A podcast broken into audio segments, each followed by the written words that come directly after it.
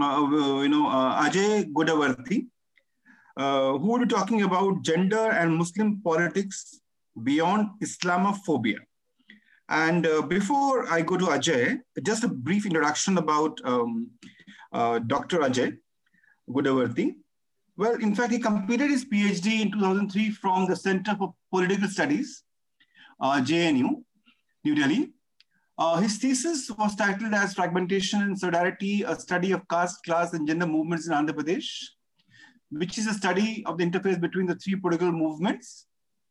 Uh, his first teaching assignment was at the National University of Juridical Sciences, uh, Kolkata, from two thousand one to two thousand three.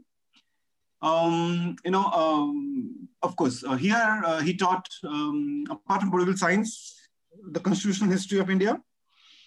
Uh, from two thousand three to two thousand six, he was at the National Law School, Bangalore. And uh, then, in fact, um, you know, uh, his areas of research interest include political theory, especially critical theory. And I just want to add here that um, he has been teaching um, at the Center for Political Studies, C P S, that is, uh, in J N U from two thousand six, okay? And uh, so his major areas of research include political theory, especially critical theory, contemporary political movements, post-colonial theory, and debates on civil society. As part of engaging with these areas, um, he edited a critical volume titled Reframing Democracy and Agency in India, uh, which was published in twenty twelve by Anthem London. Uh, he has published um, a book uh, entitled Politics of Post-Civil Society, Contemporary History of Political Movements in India in twenty thirteen, Sage, Delhi. And uh, here he tried to argue that contemporary political movements, including the human rights, Dalit, Naxalite, feminists, and collective against new industrialization, are pushing and nudging towards a new kind of politics of post-civil society. Uh, his current research has been around contemporary developments in Indian democracy after globalization, and where he's attempting to take a fresh look at the interface between these two currents. And uh, he's been trying to look at the possibility of theorizing as to how post-colonial theory and liberal politics in India belong to the same epistemic community. These, in course of time, should develop into research papers and published monographs. And, um, you know, in fact, um, he has completed many international projects, uh, you know, at different places, um, uh, in different, uh, you know, countries.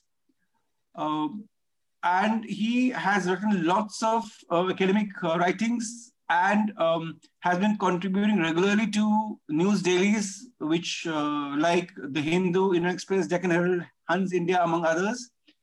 Uh, he, uh, and of course, as I mentioned, he's um, written a couple of books, edited a couple of books, and has been a prolific writer in the media on contemporary issues, defining and uh, defining politics and understanding the political strands in the country and the world as such. Well, I can go on and on. It's a long uh, bio that I have of, um, you know, uh, Ajay. But I will give it to Ajay now to speak on gender and Muslim politics beyond Islamophobia. After his uh, presentation, we'll open it for um, discussion. So you all are most welcome to ask your questions for clarifications. So over to you, Doctor Ajay. Thank you, presentation. Doctor, thank you, Doctor Hindu. Uh, I'm, I'm audible. Yeah, you're audible, very much audible. Yeah, please go ahead. Right, great.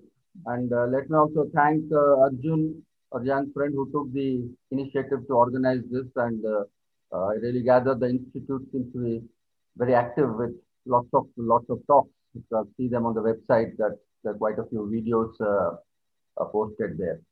So what I wish to really do today is to uh, revisit the relevance of gender in the uh, current context, in the entire uh, political economy and the political and the social context that we are living through, uh, which is marked by a certain kind of a, a cultural majoritarian turn.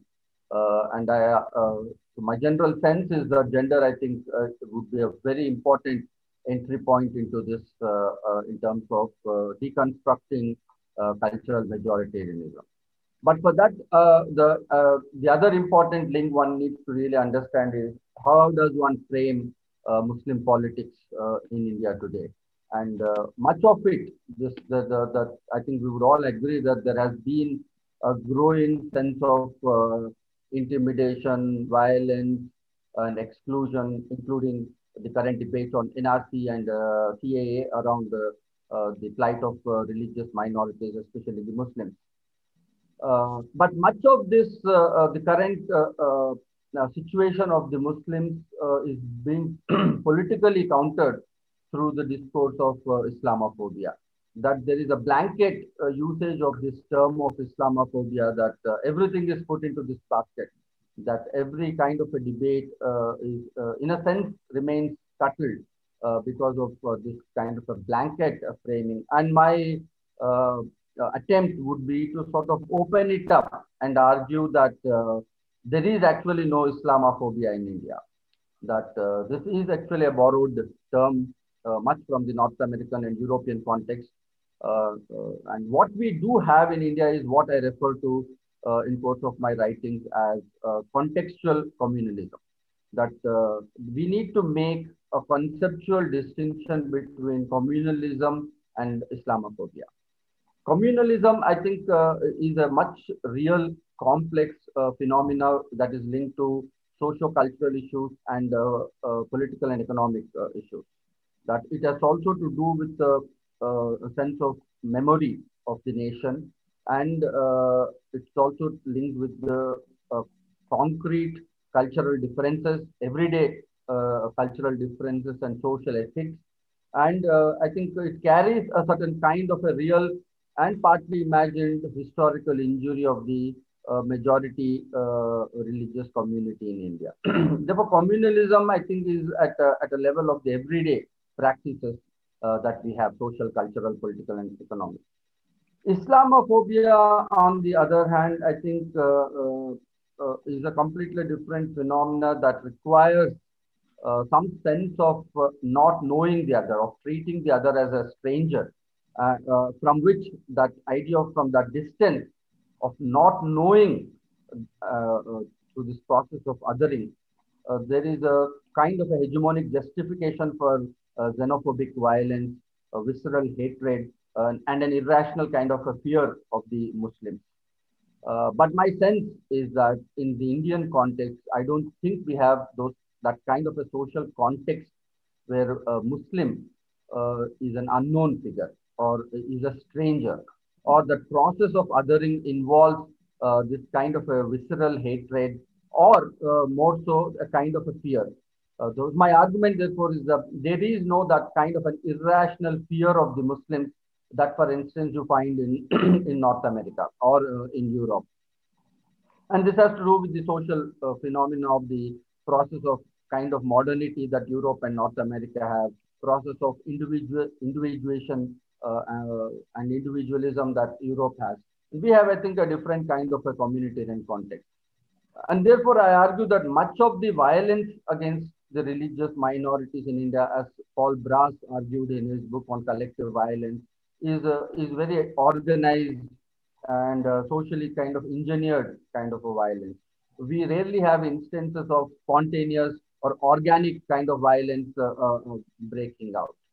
And therefore, uh, we need to understand the uh, Muslim, uh, the situation of the religious minorities in India through what I refer to as contextual communalism. And I argue that Islamophobia, I think, is a counterproductive narrative that secular, uh, democratic, and progressive forces have, are themselves, in a sense, compelled to kind of use this uh, bracket, simplified term for very many different complex of social phenomena that are existing on the ground.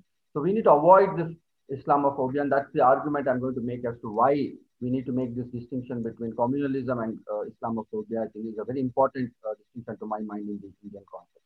For instance, as I said, communalism in India emerges from a sense of a memory and historical injury. If you look at, for instance, the complex history of two-nation theory that and that resulted in partition in forty-seven uh, in India, and then we had, uh, for instance, if you take Telangana, we had the rule of uh, rule of Nizam, uh, which involved violence perpetrated by the by their private militia, the Razakars. Uh, now, I don't think uh, uh, it would be a fair thing to say that. Uh, critique of Nizam's rule or critique of uh, or, or triggering or opening up a debate on the nature of violence by the Razakars uh, is Islamophobia. I think much secular progressive historians often, I think, uh, we, we uh, tend to sort of, you know, blanket and uh, flatten out this. Uh, I think Nizam's rule, if you look at the history of uh, Telangana, was fairly oppressive. Uh, but what is uh, is that what is distinct is that the, when the right-wing forces currently, they, when they're mobilizing in Telangana, use this history of uh, Razakars, violence by Razakars, but they uh, offer us a very selective rendering of uh, history. They forget that the, that Nizam was in alliance with the Hindu, mostly the Reddy community, uh, caste-based uh, landlords, uh, and it was also a movement against the communist Uh, insurgency that was being uh, that was present then, and therefore what right does is that it offers a selective rendering, uh, kind of a distorted causation, uh, and to counter this, uh, one cannot simply also avoid historical complexities and uh, uh, instead displace it through this kind of an abstract uh, blanket and a very vague term called uh, Islamophobia. So when history uh, is being distorted, the real challenge, I think, is to think through that historical complexity, that there are so many variations that exist in history, that there were Razakars, there was a real term violence against Hindus by Razakars, but that violence was not merely out of a religious kind of a hatred, but it was, it involved a class question, it involved uh, the simultaneous communist insurgency, the, as I said, Reddy landlords uh, were in uh, connivance with the uh, Razakars. The real challenge for the secular Uh, progressive uh, forces is uh, to think through how to make this historical complexity, how to translate this historical complexity into popular, uh, in popular politics and into some kind of a popular imagination. Uh, therefore, people understand that, that there was a history uh, or historical context to that violence, rather than deny that violence or merely a, a, a brand talking of that politics as uh, Islamophobia. The reason why I say that there is no uh, Islamophobia uh, in the Indian uh, context is that uh, if, even if you take a simple survey, I've done a couple of surveys around this, that even the worst I got in India uh, does not, uh, you know, uh, kind of abuse, is never abusive of uh, Prophet or of Islam as a religion. Uh, I think the, the most Hindus would agree that all religions are, are legitimate uh, modes of faith, are legitimate routes to uh, spirituality. Uh, there is no, as I said, random hatred of, uh, of, of Muslims that you will find, uh, which is what is being constructed gradually. But uh, as yet, I would still stick out my neck and argue that there is no random uh, hatred Uh, against uh, the Muslims. Uh, and I think Delhi riots, I'm told uh, Doctor Hindu was uh, involved. Uh, perhaps it would be good to take off uh, this point that uh, even Delhi riots were a kind of socially engineered riots rather than a spontaneous uh, uh, thing that was born out of visceral hatred for Muslims. It is very contextual, this kind of a violence that is uh, concert, so concerted efforts by spreading rumors and misinformation on WhatsApp and other social media. This is how gradually these riots, and a lot of outsiders generally are involved uh, uh, uh, in, in these kinds of uh, violent eruptions, rather than that being uh, erupting uh, spontaneously in an organic uh, sense. Uh, similarly, if you look at even at the height of the campaign of Ghar Wapsi and uh, Love Jihad, uh, I argue that India has what I refer to as an oscillating public sphere, that there is a certain amount of consent that moves into these kinds of forms of mobilization of Love Jihad, Ghar Wapsi and things like that. But you will also see simultaneously approval of popular Bollywood flicks like Bajrangi Bhaijaan and P K becoming such massive hits right at the time when we were witnessing this kind of a huge uh, communal polarized uh, discourse emerging. So I think we have an oscillating public sphere that can congeal and become quite polarized in certain contexts, but then it can also swing back into a more open-ended kind of uh, a composite. Uh, so why, how does this happen? I think it's a very complex uh, historical question, which I will not be able to uh, take it up here. Uh, but uh, what I would argue is therefore that I think we should, we need to take this phenomena of uh, it being porous, this communalism being porous and contextual rather than congealed. And my point is that the right-wing forces the Sangh Parivar forces are precisely attempting, the the challenge for them is that this this communalism does not get congealed, it, it is not frozen, it uh, swings. What they're doing is actually to build Islamophobia in India, that to build a kind of a random, a visceral, irrational hatred of everything that has to do with uh, uh, Muslims.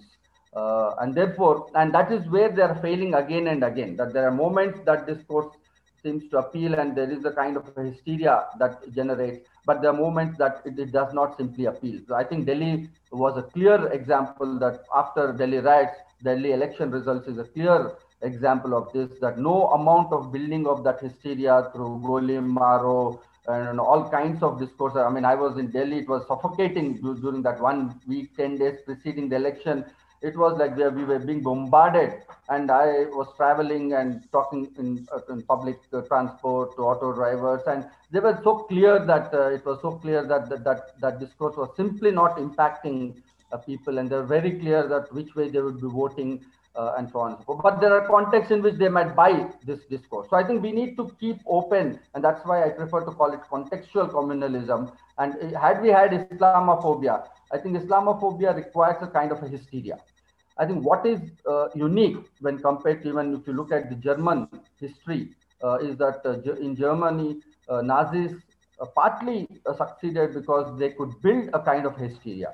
And in India, the right-wing forces are precisely failing to build a hysteria. That we do not have a hysteria against uh, uh, Muslims. And therefore, they're trying to build uh, this kind of a discourse of Islamophobia. Secular, progressive, uh, uh, democratic forces, I think, are indulging in a some, certain kind of a counterproductive narrative by already conceding that there is Islamophobia, by already conceding that everything that happens on the ground in relation to Muslims, any kind of a public debate uh, uh, is Islamophobia. In fact, when I wrote these couple of pieces, are making this point in the Wire and other news portals on, on, on some T V channels, uh, some of my Uh, Muslim colleagues told me this is also Islamophobia. The fact that you're denying Islamophobia is also Islamophobia. You know, so this kind of a blanket expansion of a term uh, to which I think is, is quite counterproductive. My third point would be, I think we'll have to also look at this growing polarization in the context of economy. I think Islamophobia kind of a culturalized uh, narrative displaces the place of economy. I think neoliberal nineteen post nineteen nineties, I think the rise of cultural majoritarianism post nineteen nineties. I mean, these right-wing forces existed, have a history of one hundred years, but they could never capture a popular imagination the way they have succeeded now to a large extent. Uh, began to happen post nineteen nineties, post neoliberal reforms. I think that connect between cultural majoritarianism and neoliberalism is, is a very, very important connect. That uh, neoliberalism also produces, needs a certain kind of a surplus population that needs to be displaced and dispossessed, you know, what we otherwise refer to as a primitive accumulation, or in the urban sector, the disorganized uh, uh, informal labor. I think uh, these are very important. In some, some of my surveys in Telangana, for instance, in Mahbubnagar district, uh, post two thousand, uh, which is very silent and people have not noticed this, is that uh, the right-wing forces have made a concerted mobilization where Muslim sellers uh, sell their products, like the retail shops they have, only to Muslim customers. That Hindu customers do not go there. Even they, they told me that their supply of the product happens only from the Muslim contractors, that no Hindu contractor sells to them. So there has been a literal economic uh, ghettoization of Muslims, which in course of time then triggers, and you know, the, we start noticing it when there is organized uh, big time violence that happens. But there are these insidious economic uh, processes uh, uh, that uh, keep happening much before Uh, uh, uh, for why that violence, you know, fructifies into that kind of an hatred. And this Islamophobia kind of discourse simply allows us no space to enter into this real-time economic, why certain petty producers among Hindus would be interested in a certain kind of violence against Muslims. I think it's deeply rooted in uh, economy. Studies in of Gujarat also uh, clearly show, Jan Bremen's studies in Ahmedabad, the textile mills, and how he argued that the communal violence happened wherever textile mills were closed down. That old collapse of trade union movement was, he in fact argues, is directly linked to the nature of violence against uh, Muslims. So this, this cannot be captured simply by referring to two. There are further more complex issues. For instance, in Uttar Pradesh, uh, uh, in some pockets, uh, Muslims are landed. Uh, they are the landed community, where uh, like any other landed community, they indulge in economic exploitation against mostly against Dalit labor, including the instances, uh, I am told, uh, uh, of uh, sexual violence against Dalit women. Uh, so this is, is again, I think, a very complex phenomenon. How do you, uh, uh, this overlap between uh, religion and class uh, exploitation, uh, which happens in small pockets. And I think in Uttar Pradesh, in these pockets, part of the mobilization against Muslims or part of the shift of the Dalit Bahujan communities towards right is happening because of their economic and social uh, positioning, because Muslims also practice uh, caste-based kind of Hindu caste-based kind of uh, discrimination. Similarly, the, uh, uh, the recent phenomenon of lynching that we uh, uh, watched is also because of this, what some have referred to as the cow economy, that the lynchings are linked to the nature of uh, uh, displacing uh, Muslims from uh, some of these uh, trade trade that is involved uh, within uh, with the uh, uh, cow, cow cow economy. Uh, and this is where I think we need to, therefore, if you look at this kind of uh, history, I think we need to recognize that Islamophobia as a uh, as a conceptual in uh, North America, uh, which has a very distinct history, which, uh, as I said, has a distinct notion of modernity. Uh, it has it moved from secularism to multiculturalism. Uh, what multiculturalism did uh, to uh, much of Europe, Uh, which they have themselves later recognized and sort of uh, partly rejected as a viable social policy, is that uh, uh, it, it brought a certain kind of a legitimized social ghettoization between the communities. I remember when I was in Denmark, a friend took me out for a walk, and he, he showed me how colonies uh, existed distinctly, that you had a South Asian, you had a Bangladeshi colony, you had a white colony, you had a Muslim colony. Each one of them, they're socially, they were completely uh, segregated and separated. And the interesting part was that they never thought that there is anything wrong with that. That was a legitimate multiculturalism where everyone exists in their own space. So there is, in the end, less conflict uh, that happens, which is what the political philosopher Zizek refers to as uh, uh, difference as distance. That is, you experience this difference uh, through distance, through literally social distancing that happens between uh, communities. He, he wrote, and he said, this has something to do in his very famous piece, which he wrote, Multiculturalism or the Logic of Multinationals.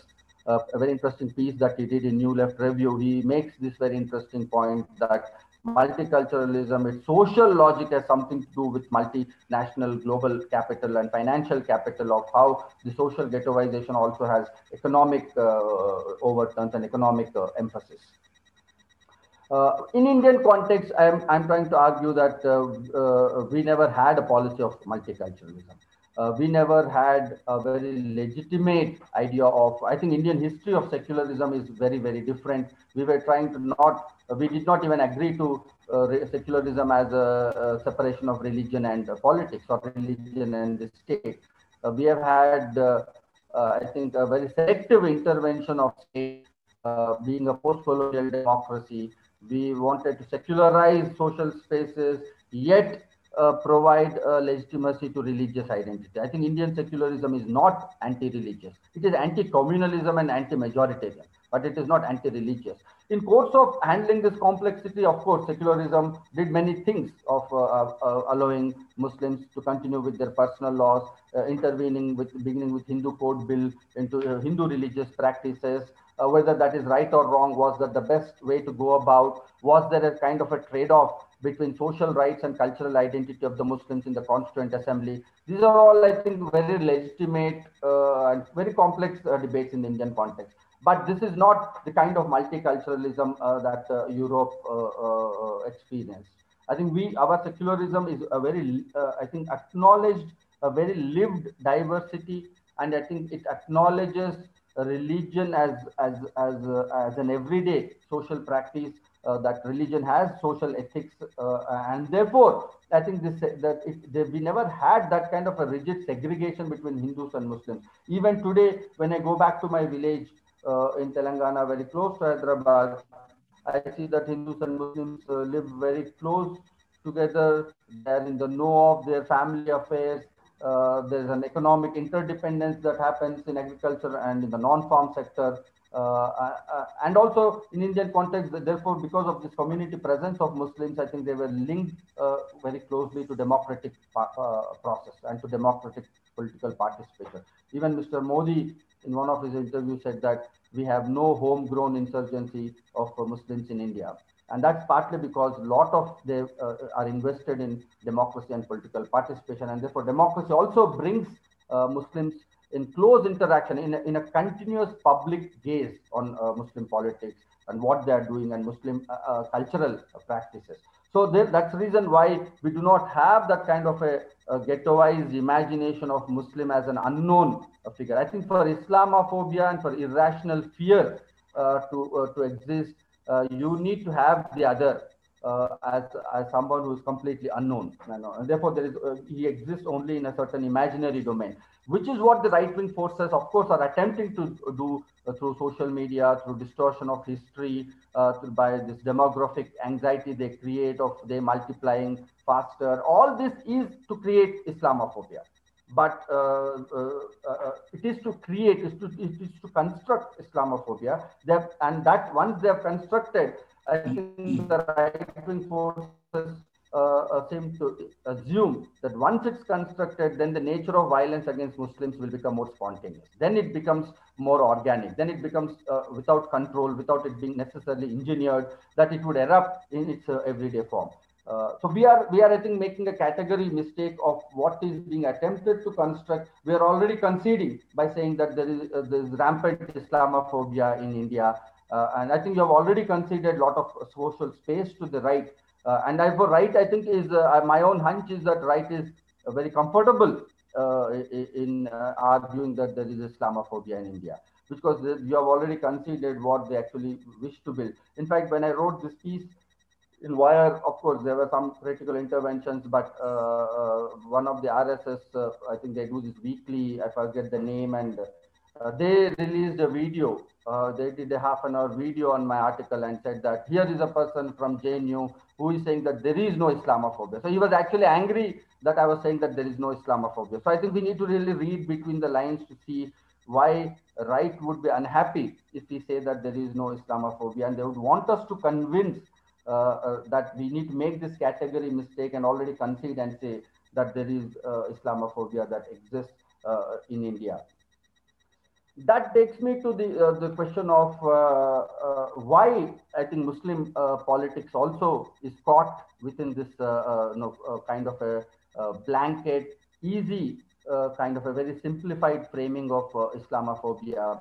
Uh, apart from secular liberal forces, I think Muslim politics also takes this easy route of flattening out uh, is because of, I think, the internal complexities that exist uh, within uh, Muslims. I think this idea of our inability uh, to deal with uh, historical complexities, the fact that there was real-time violence between these two communities from both ends, it was not just uh, Hindus, but it was violence, and both communities suffered. I think partition is continues to be a, a living memory. So the first point would be that even Muslims uh, politics does not actually know how to deal with this. The second important point, I think, is that we, are, we do not really have a handle on uh, making a distinction between cultural differences and prejudice. That, uh, that is all cultural difference uh, linked to prejudice.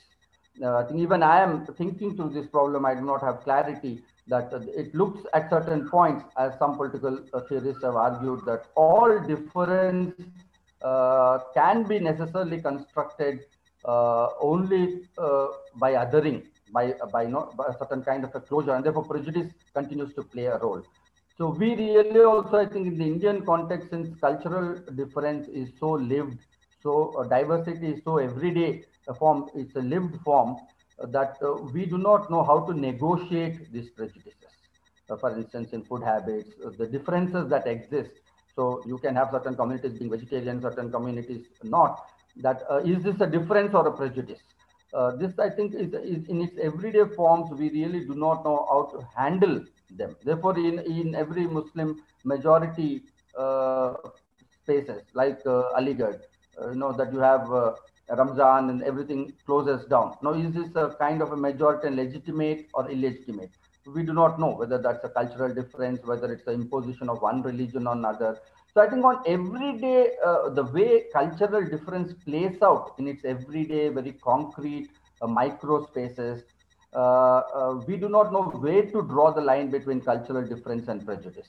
Cultural difference can easily spill over in popular politics, in popular uh, uh, uh, uh, no, imagination that this is prejudice of one community. Well, and the concrete can be very uh, kind of a very flat, uh, lateral kind of a difference. So I think we have we have really failed to make uh, this distinction between these two. Uh,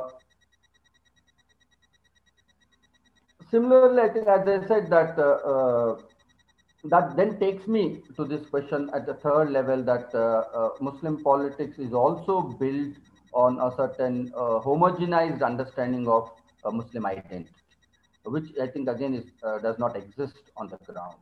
That there is no single category like the Muslim existing. You have class, you have caste differences, you have regional and spatial differences uh, that are very strong. And for instance, the Pasmanda uh, question that is coming up again and again in Indian.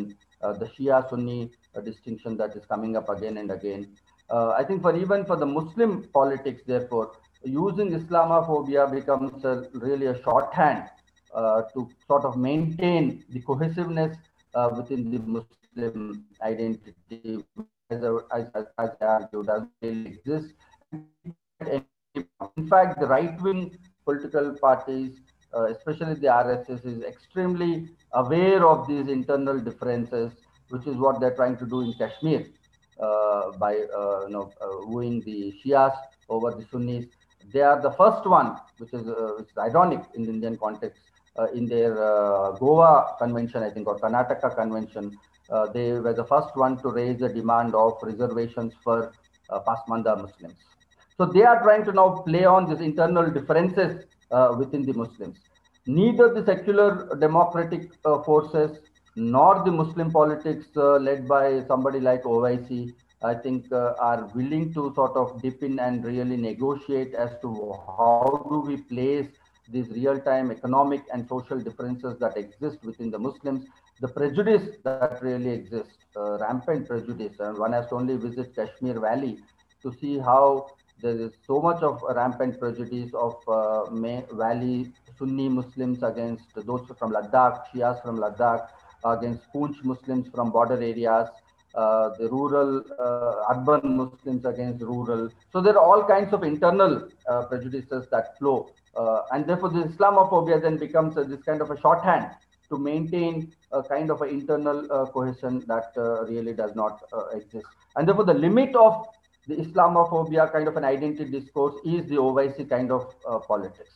That uh, I do not think that O I C uh, would, while uh, while Muslims would argue that he is at least articulating a certain kind of a minority politics, but I, I would argue that that kind of a politics that Mister O I C uh, uh, represents, I think, is a very counterproductive kind of a, a regressive uh, minority politics. I've had a chance to closely watch O I C's politics in uh, Telangana and Hyderabad. Uh, the, he completely banks on displacing the social question of Muslims' access to education, economic expansion of economic opportunities, and uh, singularly focuses on this question of religious identity and cultural threat, which is the kind of narrative that the right also requires. So there is a kind of a uh, jugalbandi that keeps happening uh, between the O I C brand of uh, Islamophobia politics and the brand of R S S, which to construct that kind of an Islamophobic Uh, majoritarian politics in India.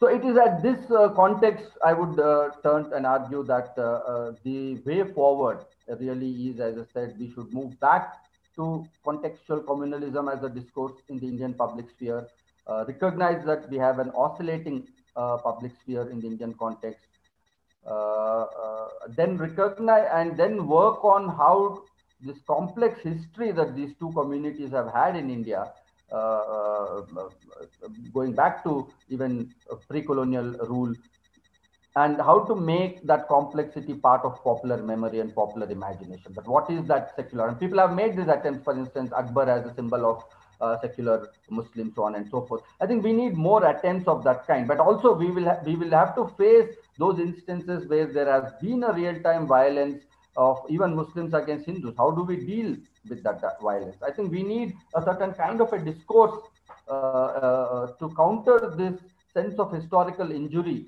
that is being built. I think secular, democratic, uh, especially left forces in India completely deny the sense of historical injury of uh, Hindus, uh, this sense of anxiety, demographic, or sense of an a cultural anxiety that it might create. Uh, I, I don't think that kind of a blanket denial Uh, I think uh, is useful. It in fact provides the social space necessary for majoritarian politics. And whenever I refer to this, now of course my friends caution me that this will all, might also open space for more Islamophobia, more agree, uh, no, legitimate violence against Muslims. That that is a real challenge. I do see that point. But for that, I think putting a blanket, pushing it under the carpet, Uh, I think does not help. We need some kind of, you know, opening of dialogue the way South Africa did, a, some kind of a truth commission of reconciliation, opening up of to stare back at our own history of uh, a partition and then a post-partition history, uh, real-time cultural differences between these communities, and convert it into. Uh, and I think, I think at this context, this therefore requires internal. Uh, I think I see a link. I will. I'll come to that. I'll explain uh, that link. Uh, And therefore, I, uh, I'm trying to argue, I'm trying to, therefore, at this context, raise the question that uh, uh, for secularism uh, to succeed uh, in the Indian uh, context, uh, I think opening up the question of questions of power, discrimination and prejudice internal to communities uh, for after this kind of a authoritarian populist mobilization of the right wing becomes some kind of a, a necessary condition.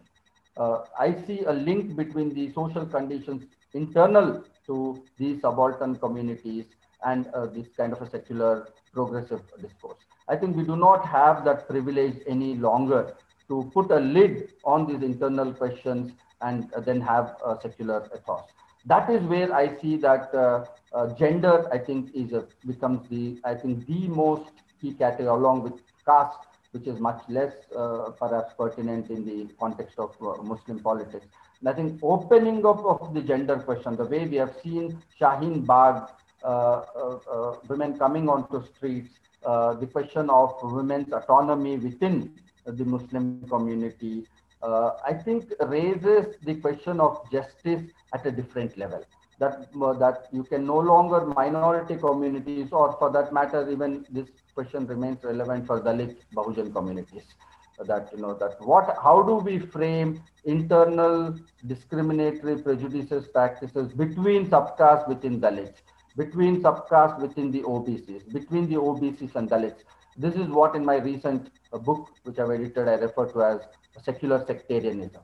That there is a sectarian logic internal to uh, the subaltern castes. That that they have also that we have we have failed to open up these internal. And you can see that how right-wing political mobilization today in Uttar Pradesh and uh, Bihar are actually expanding by mobilizing the underrepresented subaltern castes. Uh, within the O B Cs and within the Dalits. The, the fact that our kind of a secular Bahujan discourse failed to open up that space, that there is internal discrimination, that internally Dalits and this kind of affirmative action and political representation has failed to provide some kind of a level playing field for smaller Dalits and smaller uh, subcastes within the O B Cs as what has given a massive entry point. So this old argument that uh, no secular uh, political scientists, sociologists argued that O B C reservation is some kind of a second democratic upsurge, is a secular upsurge, and, uh, and caste is a kind of a, uh, a check on confessional politics. You know, that because of caste divisions internal to Hinduism, that in itself guarantees a certain kind of a secular uh, upsurge because it does not allow for cultural majoritarianism and Hindu identity to consolidate. I think today has fallen flat. Uh, today we clearly see that more internal fragmentation, more recognition of internal identities is leading to more cultural majoritarianism. So this kind of holding on to this larger rubrics of Dalit and O B C that secular politics did, uh, that's the reason I call it as secular sectarianism. The, the sectarian logic within uh, uh, secular groups in their political functioning, the way secularism, I think in its workings, not in its spirit, but in its working translated on the ground, has provided a huge space for uh, right-wing cultural mobilization. I think they're able to also morally, on ethical front, uh, question the legitimacy of this whole language of justice that progressive left forces use. That at, on one hand, you're demanding for equality, but on other, another hand, you do not want to yourself practice that equality internal to your own communities. So you would want to be equal to the Hindu counterpart, but the question of gender and caste internal to Muslims becomes an internal question. Dalits and Bahujans would want equality and equal share vis-a-vis the dominant caste, but the discrimination internal to them remains something internal that you know, no other uh, caste cannot intervene in. This, I think, was the social basis for secular discourse, which to my mind, I think the right-wing groups have managed to Uh, right or wrong, uh, get gain a uh, foothold, and I think that old kind of a secular discourse has uh, collapsed. So I, I therefore also have argued in my book on India after Modi that this kind of an authoritarian right-wing populism actually might present us to uh, deepen democracy in the Indian context. That in a, in a default way, Uh, as an unwitting, unwilling kind of a byproduct could be that it is opening up new spaces for a different kind of political discourse and a different kind of beyond majority, minority, secular, communal kind of a discourse, that we are now forced to stare at issues uh, that we are not very comfortable with, uh, issues that we do not have ready political categories and political theorization. And I think the first entry point for that is uh, the gender question. I think gender question uh, uh, within the Muslims brings in a very important way that constitutional, when, when you take recourse to constitution, uh, people can legitimately ask you that uh, you uh, that you cannot have uh, take recourse to constitutional provisions and constitutional morality in a selective way.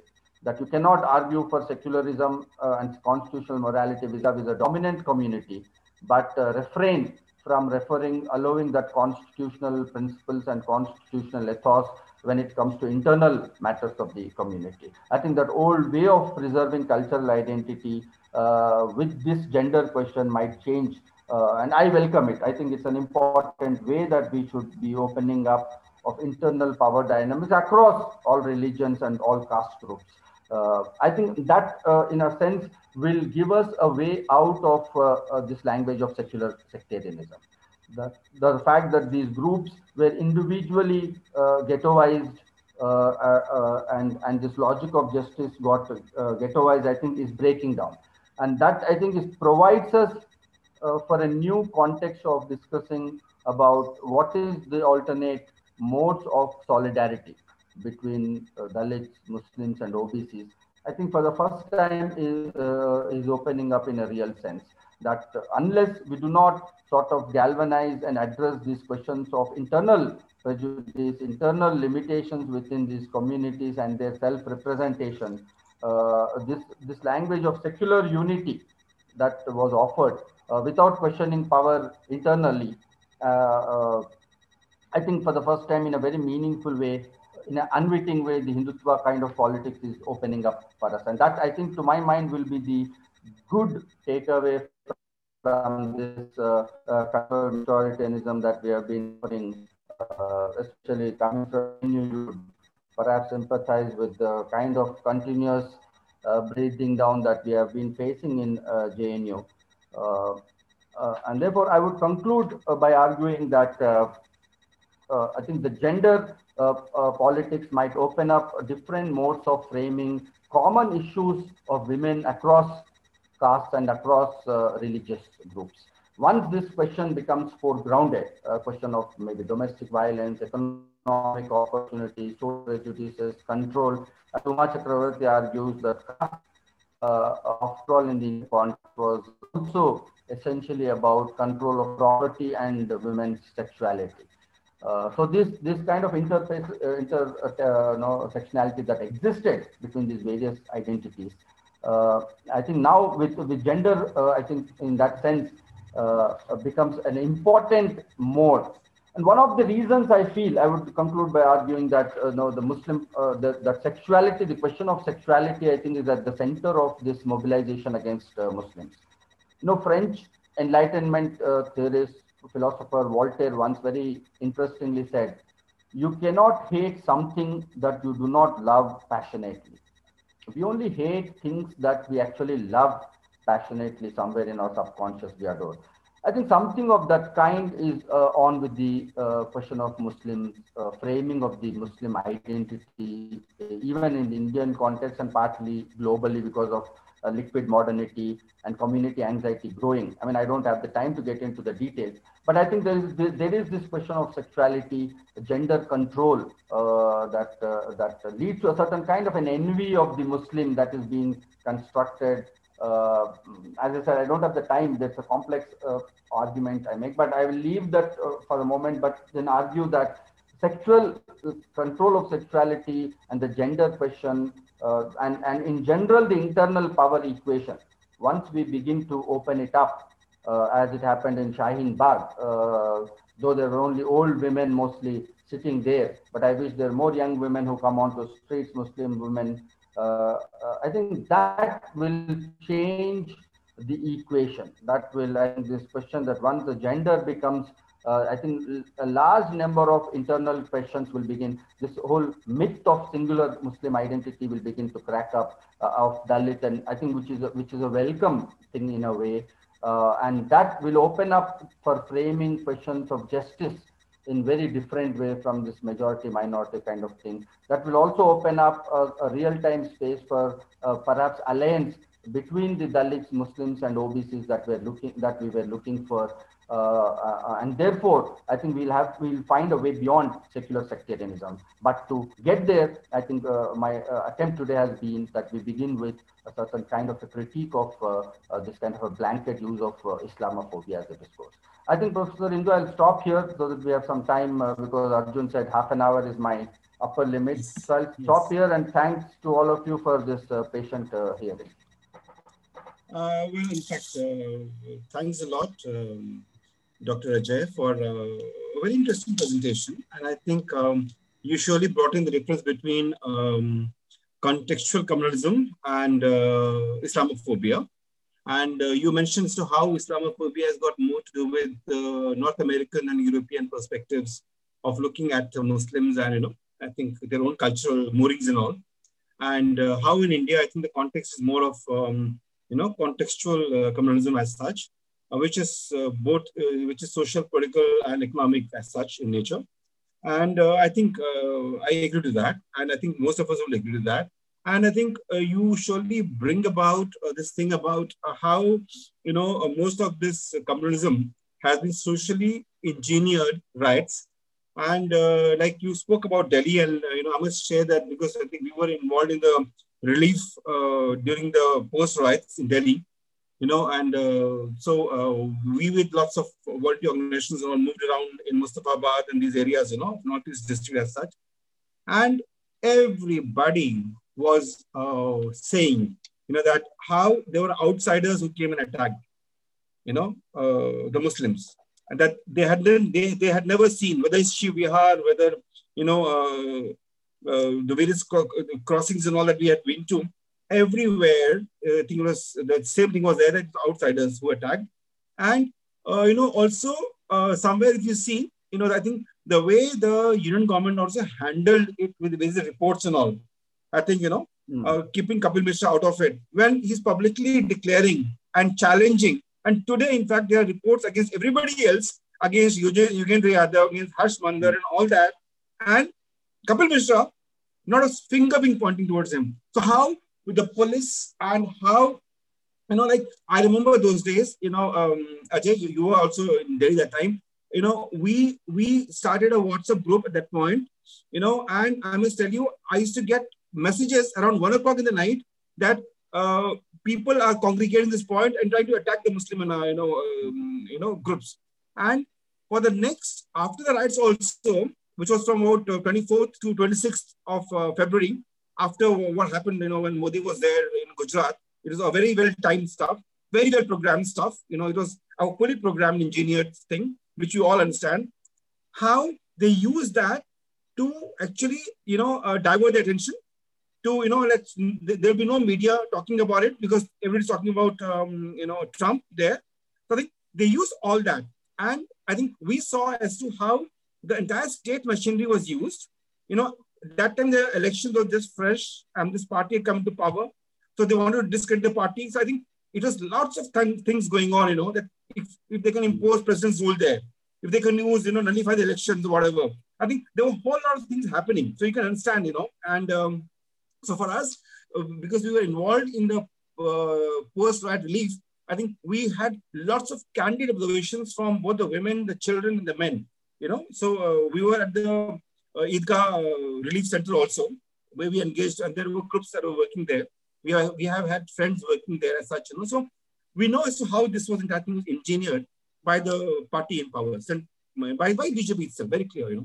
No, no point in missing words here. And uh, so we were able to, we were able to stall some of the riots which were going to take place in the night, because we called up the Joint Commissioner of the Police. You know, uh, there was this person called Alok Kumar, who was Joint um, Commissioner of Police, North District. And uh, fortunately, I met him on one occasion. And every time I used to message, say, please communicate this to other police officials. And that actually worked, where we were up at two a.m. and three a.m. and all that, sending a this is message we're getting, please stop it. Otherwise, you all will be held responsible. You know, and so, so, we know so how things were happening, how rumors were being spread. We were getting calls from Jahangir Puri and other areas of uh, you know Delhi, Tilak uh, Nagar and all. You know like how this rumor is coming up. You know that Muslims are, you know, the Hindus are gathering to attack uh, Muslims and all that. You know, so so I think what I talk about uh, contextual communalism uh, vis-a-vis uh, you know Islamophobia. I think the entire game, as you mentioned clearly in your presentation, was to actually, you know, create the wedge between the Hindus and Muslims, you know, create a fear, you know, amongst the Muslims that in the entire Hindu community is against them. So I think this, fortunately, I think through what's happened in the past many, many years, I think uh, surely, you know, we've had great uh, secular moorings in the country, despite the fact that the right wants to create a wedge in our society. I think, you know, we are still, I would uh, say secular, you know, in uh, many of these things. And I would also bring in here, you know, that um, I think for many of us, you know, who are also from J N U, and also I did my one master's in Jamia. This year in Jamia, we have one hundred years of Jamia, okay, which emerged through the nationalist movement. And I was there in Jamia about two weeks back, celebrating one hundred years uh, world over. And, you know, there's a lot of camaraderie, the friendship that we have with each other. So, and even to, even today, you know, there is no such thing, you know, that there is any wedge between us and them. We are all together. And one point which you bring in here, you know, I think which is very, very important is that, you know, like we have, you know, uh, had friends like Ram Punyani, you know, who has so beautifully talked about mm. as to how even, you know, like these, these uh, Hin- Hindutva forces try to pitch Rana Pratap versus Akbar. And Ram Punyani makes it very clear that actually Rana Pratap had a Muslim general and yeah, Akbar yeah. had a Hindu general. So it was not, uh, you know, a war between two communities. It was a war for their own dominion status, right? So don't make, don't uh, redraw history. Don't recreate history, which is not there, you know? Mm. So similarly, I want to, I think you mentioned this thing about Shaheen Bagh. You know, lots of women have come out. And I want to also bring this fact here, um, you know, which I think is important for us to also discuss as we go by, that uh, because I've been to Shaheen Bagh, I had been to mobilizations um, in uh, Nizamuddin, in Jama Masjid. And I must tell you, I saw a large number of young women, young girls speaking out. We had Jannat Farooqi in Jama Masjid stairs speaking against C A A and N R C. You know, young girl in all her twenties. Huh? And what a formidable clarity she had, you know. You know, and we were there, we were there to support her. So I think the large number of young girls which emerged from the Muslim community. I think the, the most important thing is that. And that I would say is the cultural resurgence of the country. What hmm. Modi and Amit Shah didn't realize that by getting the C A A and N R C, they got all of us mobilized. So when you talk about India against Modi, we, when you're saying that it's going to deepen democracy, I ditto that, because we all got together and maybe our solidarities got together much deeper. And maybe that is the real promise that we all see as to where the right elements are trying to create Islamophobia by all those lynchings and, uh, you know, um, uh, beti, uh, kya? Uh, bahu lao, beti bachao, love, love jihad concept that they have. And, you know, I think, so all those things, I think is very important that even, even the Muslim community and the Hindu community, they are aware of it. The only thing is they are trying their best to create the wedge. And I think, you know, your issues about, um, you know, um, that um, uh, there's a secular sectarianism and, uh, you know, that how the subaltern caste actually, you know, how it has been, you know, um, there's been a wedge between that and how this is something which we need to grapple with, I think is an important point. I agree with that. I think, and somewhere, uh, you know, um, I think we also fall prey to what you were saying in terms of, you know, culture, communalism versus Islamophobia. We also try to get this thing that, oh my God, you know, this is what is happening. But the truth, as you said rightly, you know, is that actually it is not a question of Islamophobia. It's like many, many communalisms that they're trying to create in the country. You know, it is a ploy, it's very much engineered. It is not spontaneous. You, I totally agree with you. So thanks for this very, very interesting presentation. Um, you know, uh, Doctor Ajay. And I would now request, um, you know, uh, other friends here, uh, you know, whether it's Simi or um, Arjun and other participants to just contribute to this. Any questions you have, just add to that. Sir, so we, have, to you.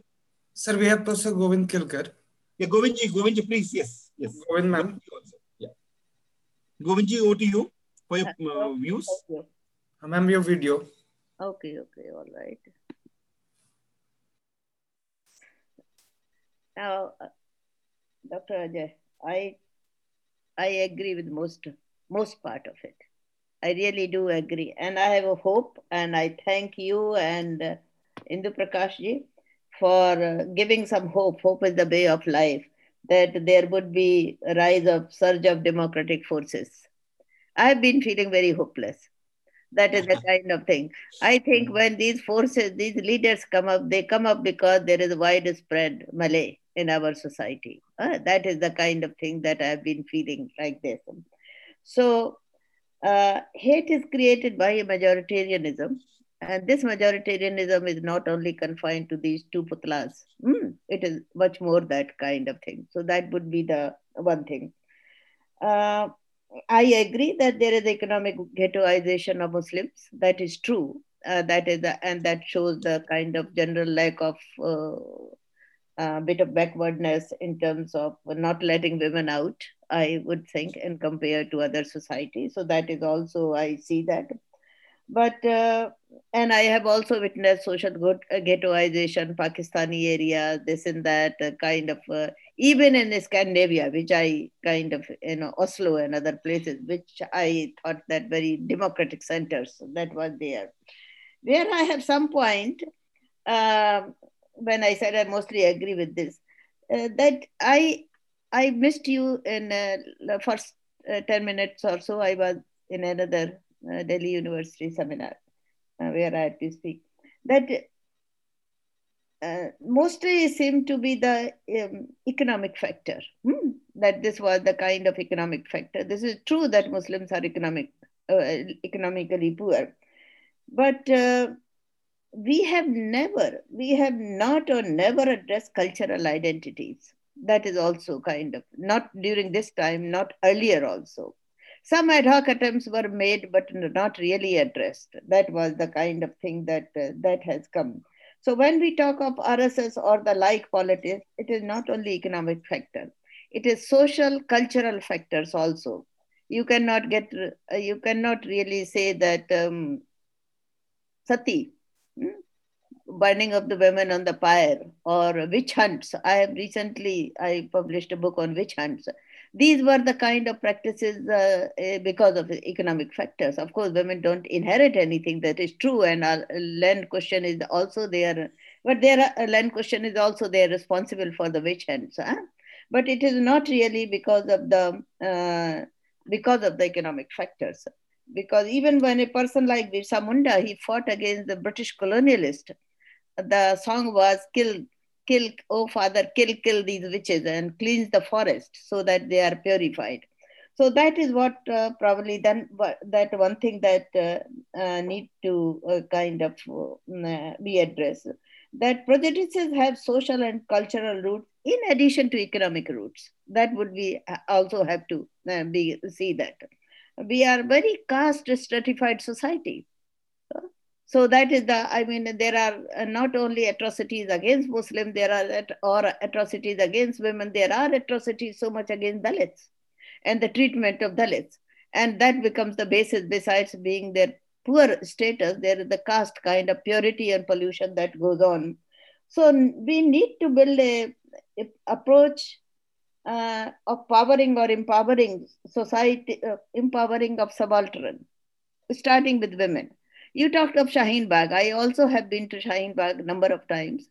And it was not only, as uh, Indu Prakash ji said, that it was not only uh, old women, although one Dadi got very kind of yes. in prominence. She was very, it were many young women who were yes. singing very kind of um, interesting songs. And what was most impressive, they kept the crowd in control. They did not want anybody to come, and any political party to come and take over the things. I was very impressed with this, that they, it was their movement and they wanted to keep control of this. This fact uh, most impressed me besides their coming together.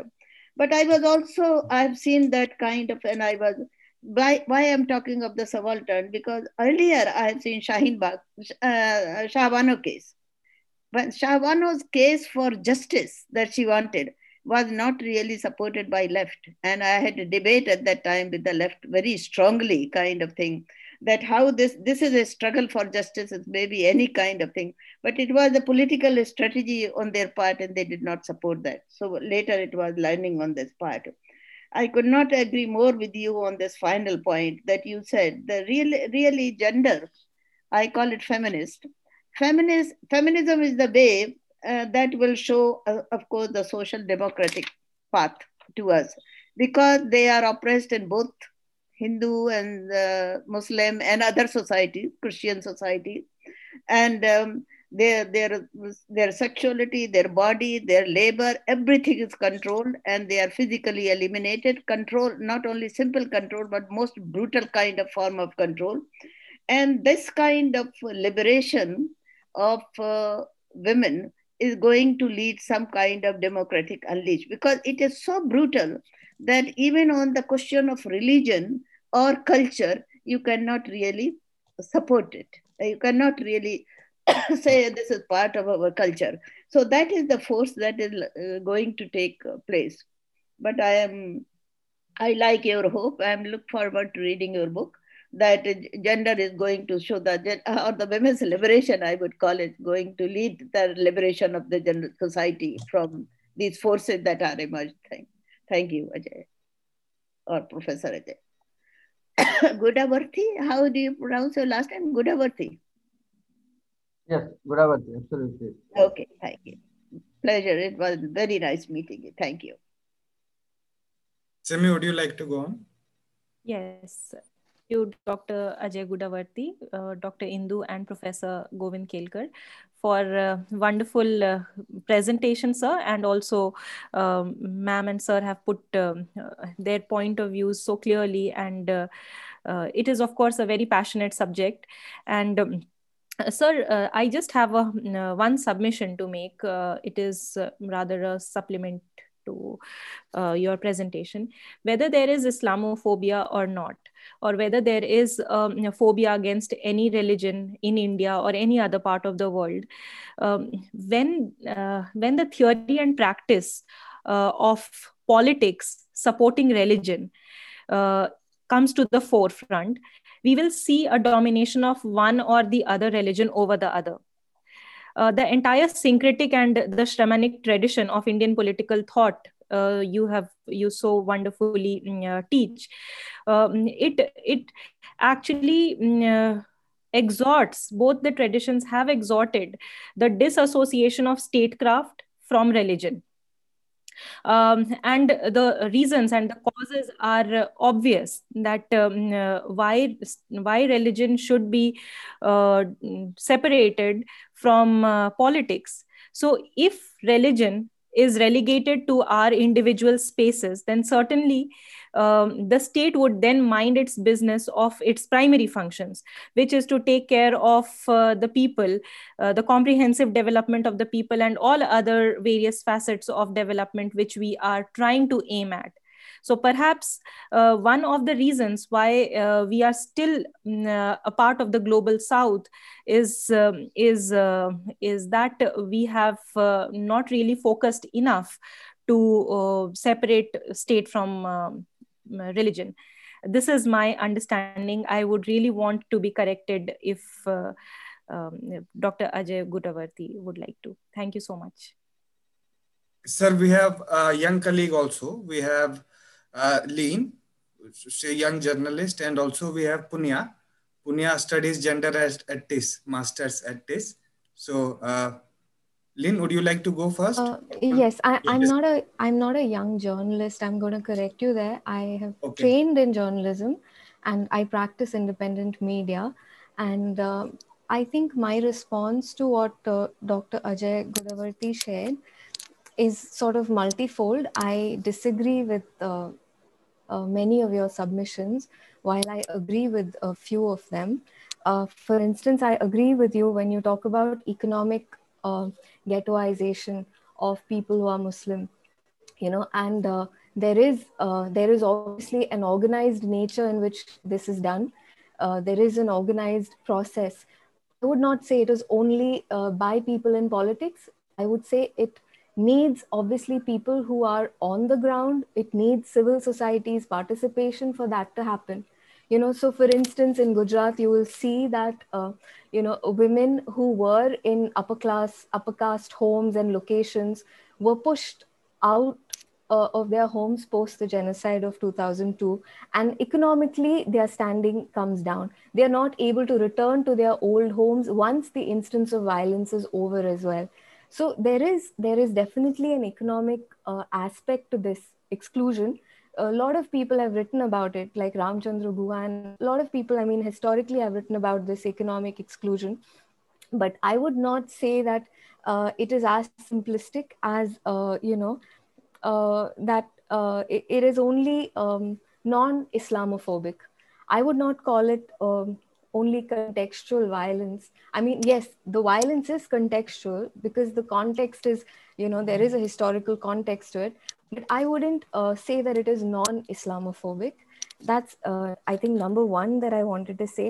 You also spoke about Muslim identity not being a monolith, you know, so um, there are, for instance, um, there is prejudice and discrimination within the Muslim community as well towards S C S T Muslims, towards uh, Dalit Muslims, towards, uh, you know, women um, within the Muslim community. That is also something that we cannot um, deny.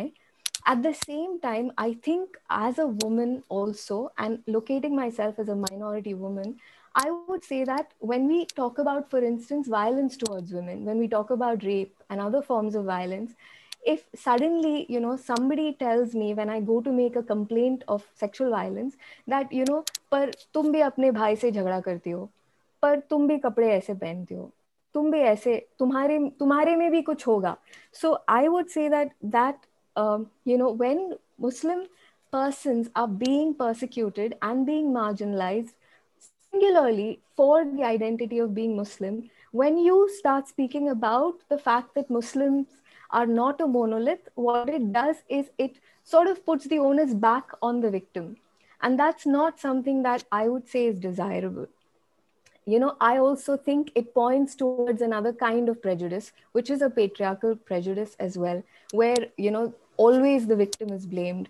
Like I think uh, Doctor Hindu was also talking about, you know, how uh, people who were victims, cases were filed against them.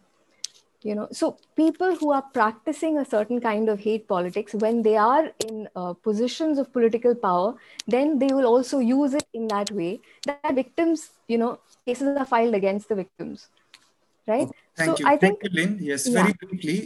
No, one second. I'm uh, one second. I'm sorry, uh, Doctor Kumar. I'm not finished. But you can because, have your video on. Yes, Lynn. But uh, then I, if, I, I, I can't yeah. have my video on because I'm in a community space. I just want to say one more thing, which is very important. Yes, very I think, uh, yes, in this gathering, for instance, I think it is a, it is an issue that there is no, according to my understanding, there is no person who's Muslim who's represented represented on this panel, and to me that yes. is a problem, because you know we say nothing for us without us, so it's really important to have that. If uh, you will be hear, brief, we can have more yes, people to knowledge. Hear people who are Muslim, because they will tell you how they are being marginalized and excluded. You know, because it's easier for somebody who's not experienced it to say that this is uh, you know not um, Islamophobia. This is not uh, another kind of fear. You know, this is. It's easy for us to say that, but somebody who experiences that discrimination on a daily basis understands what it is at a visceral level to be discriminated against, you know, I think they will speak very differently. So that's, I will uh, stop for now, and I will uh, leave you and others to discuss, and I'll come back if there's more to say. Great, but media person need to be more brief. Punya, uh, I don't you. agree with you, Doctor Kumar. Media persons there don't need to be more brief. You're probably talking about mainstream media. We are not mainstream media. So we have our own ways of communicating, and we will not subscribe to the mainstream ways of, you know, word okay. limits. We can okay. Is there, in the respect of time, Punya, very brief. Yes, sure. Ah, very brief. Yes. Yes. Uh, yes, sir. So I have one, uh, I don't know if it's a question or not, but I'm trying to understand. Uh, And also, I just wanted to put it across that uh, globally, we seem to have a rise uh, of hate against a certain minority community. And uh, mostly it is done through a right wing, like if you see in what's recently been happening in France or U S or um, anywhere around. So um, I just want to uh, understand that, like as uh, Doctor Simi said, that this is mostly done through um, a certain identification of politics. So, and uh, I also, uh, I don't know, I, I seem to have observed that uh, there is a lot of mirroring happening um, of one place to another globally, like India or U S or um, other places are mirroring some kind of hate against a certain uh, minority. And in this case, uh, Muslims. So, um, Uh, I don't, like you gave the perspective of India specifically. So if you could just briefly um, uh, explain that too. And it was a really nice, insightful session. So thank you for that. Yes, Professor Gudavarthy, uh, you don't have to answer all of them. So many questions, yes. But if you would like to, yes, reflect. We have few more uh, also, as Lynn was highlighting, few more also Muslim women colleague also with us. Some connection issues are also coming. A few more people are also. But Indu sir, is, is it all right that uh, Pro, uh, Professor Ajay Gudavarthy cover yes, up some sure. of the issues as you sure. have highlighted? Yes, sure, sure, sure, sure. Yeah. There are too many questions. Please go ahead, Ajay. Yeah, I mean, there were not really questions, I think. I mean, uh, observations. Uh, Professor Govind Kelkar, I think I agree with her that uh, gender, I think we are on the same page. That, and on, we can also see this discourse emerging in Indian politics, especially electoral politics, that now women are being addressed as an independent uh, constituency with issues like liquor prohibition in Bihar. Uh, you know, the initial statistics show us that uh, women have voted independently, and that has impacted uh, the uh, results. So I think this is a new a trend which I feel uh, would emerge in long term, I think, in Indian politics as an independent constituency.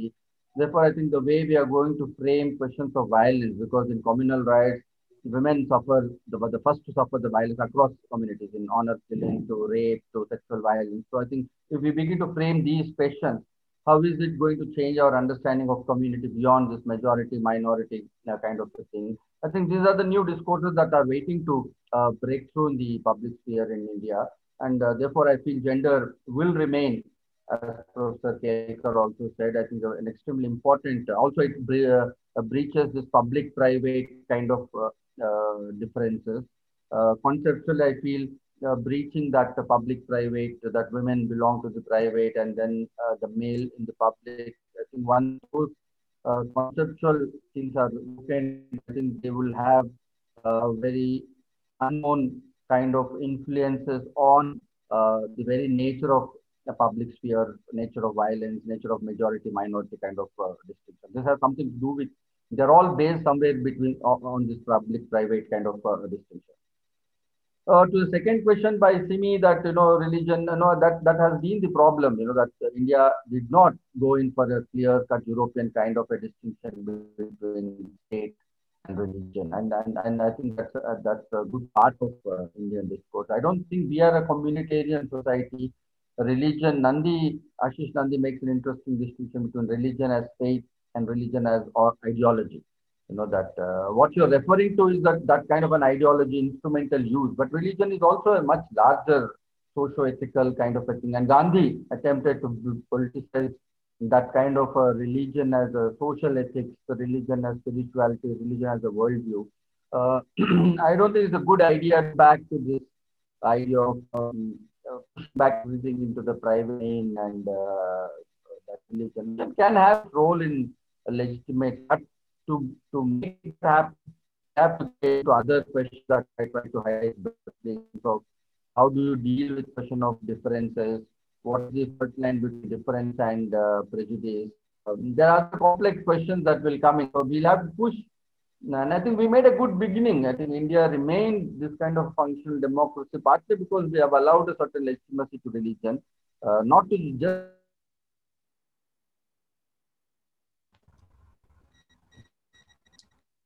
At, uh, uh, so your voice is breaking. Uh, your voice just broke for the last thirty seconds. Uh, yeah, but is it now clear? Yes, now it is okay. Yeah.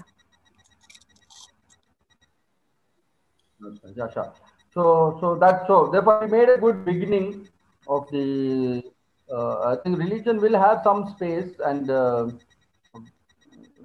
I don't think we can go back to this European kind of uh, complete separation between religion and uh, politics. That has, again, different discourse on why secularism and it with capitalism and modern capital, urban spaces, uh, so on and so forth. Again, sir, uh, Manorama ma'am was also there. She had uh, raised her hand. So, Indu sir, if after... Yes, uh, surely, you know, but... Yeah. Uh, yes, he has come back. Uh, Ajay, are you yeah. there? It is uh, breaking. We are losing yeah. you, Ajay, time and again. I, I, it, I think there's some. Yeah, I know it's breaking. Support. I don't know. Suddenly, there's uh, some single issue. Is it there now? Oh, also, search connection. Also, Shamim, Sajid, Am I audible? Yes, sir. You're audible. Yeah. Am I audible now? Am I clear? Yes, sir, you are clear, but many problem people are having this joining. Are you able to hear us? I don't know why suddenly it is. Uh... Yeah, uh, yeah, Ajay, sure. Ajay, we'll do one thing. We'll take some more questions, and then if you see the connection is better, we can just come back. Huh? So uh, we will just have some more people to talk, and in the meanwhile, if connection improves, I think we'll uh, have you again. So please, uh, um, uh, Simi and uh, Arjun, uh, have Manorama ji and others to also interview. That's right. No, Manorama ma'am is also having some difficulty. She's telling me over the phone. Then yes. Who wants to come in now? Who wants to come in now? Yes, uh, sir, let me ask. Uh, yeah. uh, Professor Gudavarthy, uh, Lynn has many questions. She will email you. I will give her or your email I D to her. Yes, yes I can me. I can ask one more question if nobody no, no, else Lynn, is please, asking. For paucity of time. If please, nobody else is. No, no, please, for paucity of time. For more questions, please write to the expert uh, with them. You can talk to them, you know, directly. Is it fine? Professor Gudavarthy, yes, because many curious questions also. Yeah, uh, uh, yes. Arjun, Arjun, yes. Let, yes. Her, let her speak, let her speak. Yes, but let me also let ask few questions. Which yeah. I after after you, Lynn, you can come in. Huh? After Arjun, you come in. Yeah, yeah. Okay. No issue, yeah. yes, no issue. Yes, so uh, uh, Doctor Gudavarthy, thank you very much for your this very exciting and, uh, uh, but the connection was pretty low bad with uh, not an issue. Uh, for highlighting so many issues, now we really know the census exercise for N P R also starting. So much of buzz has also started coming around on, on that aspect. And uh, uh, because of this issue and the sectarian issue, uh, there, there has been a lot of resistance also for data in, and also in the service delivery. Uh, because the, uh, also in policy, because there has been a lot of prejudices And, you know, a, a lot of things also getting determined by it. Even uh, uh, the whole, the J N U incident also, which, have, which has happened, largely based on, you know, also this Islamophobia sort of thing. Indusar was also there uh, that night, and we really saw that uh, J N U mein Jamia ke bache kaise aa gaye, kaun kahan se aaya hai, if you remember, sir. In fact, yeah, yeah. Yadav sir was also there, all the media. Yes. So yes, uh, yes. This is really deep-rooted, but sir, this is also a global phenomenon, not just only India.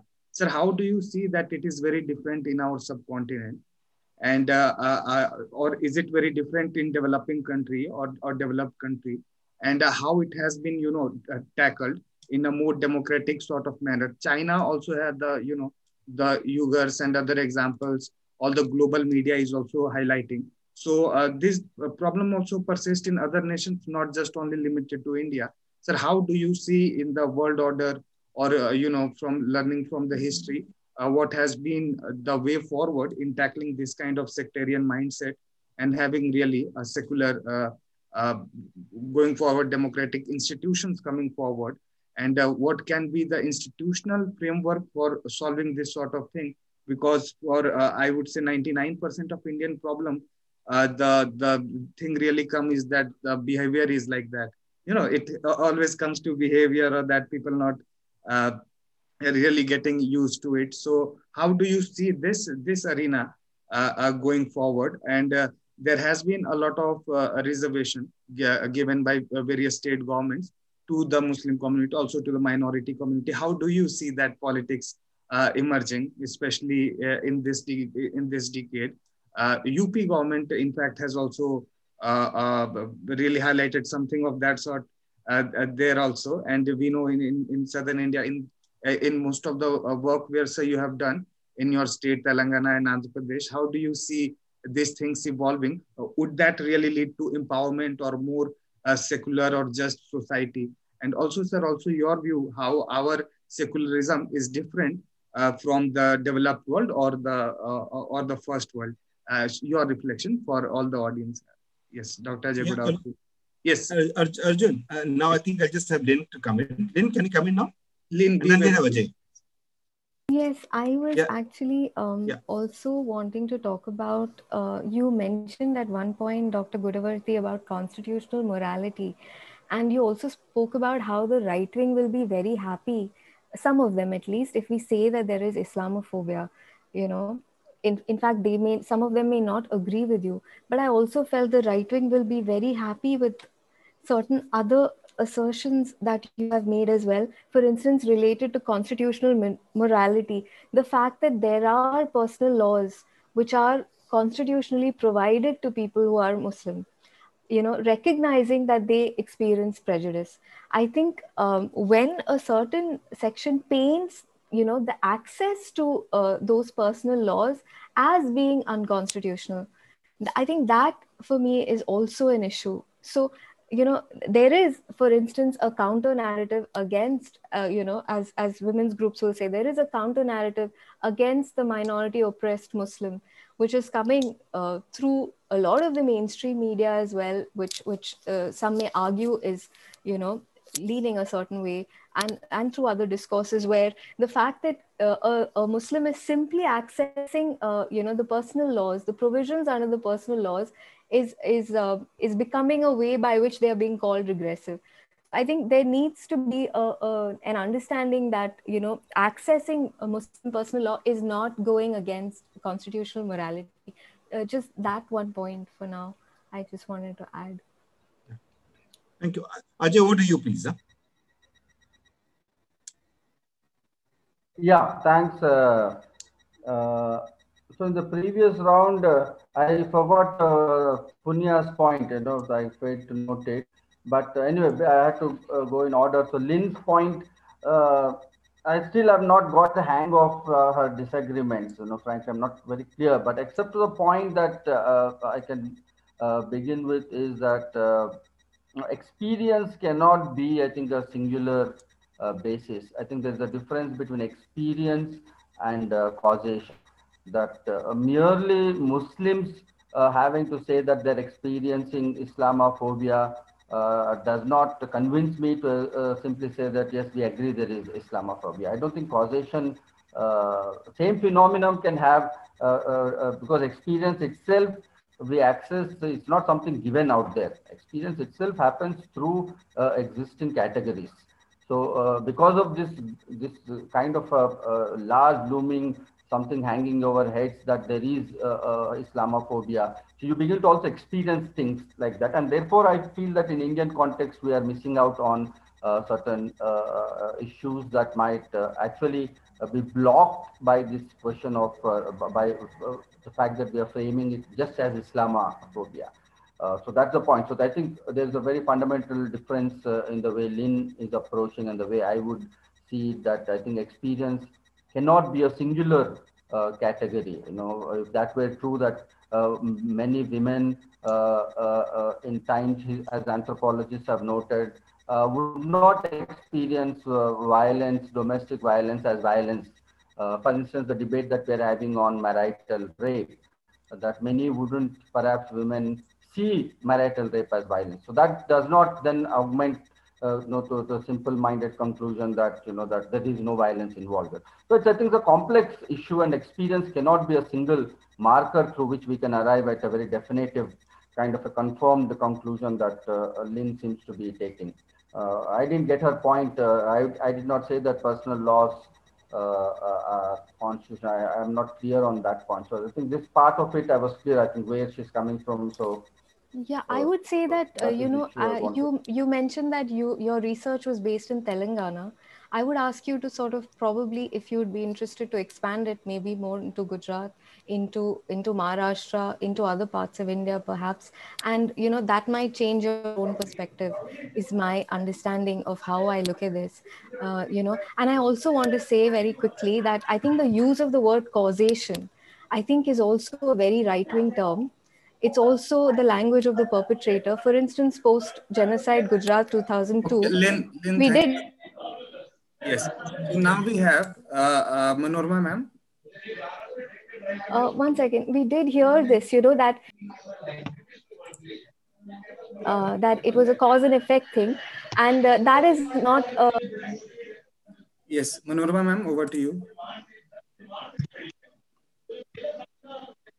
Ma'am, are you able to join in? Ma'am has mentioned uh, her yes, question. Yes.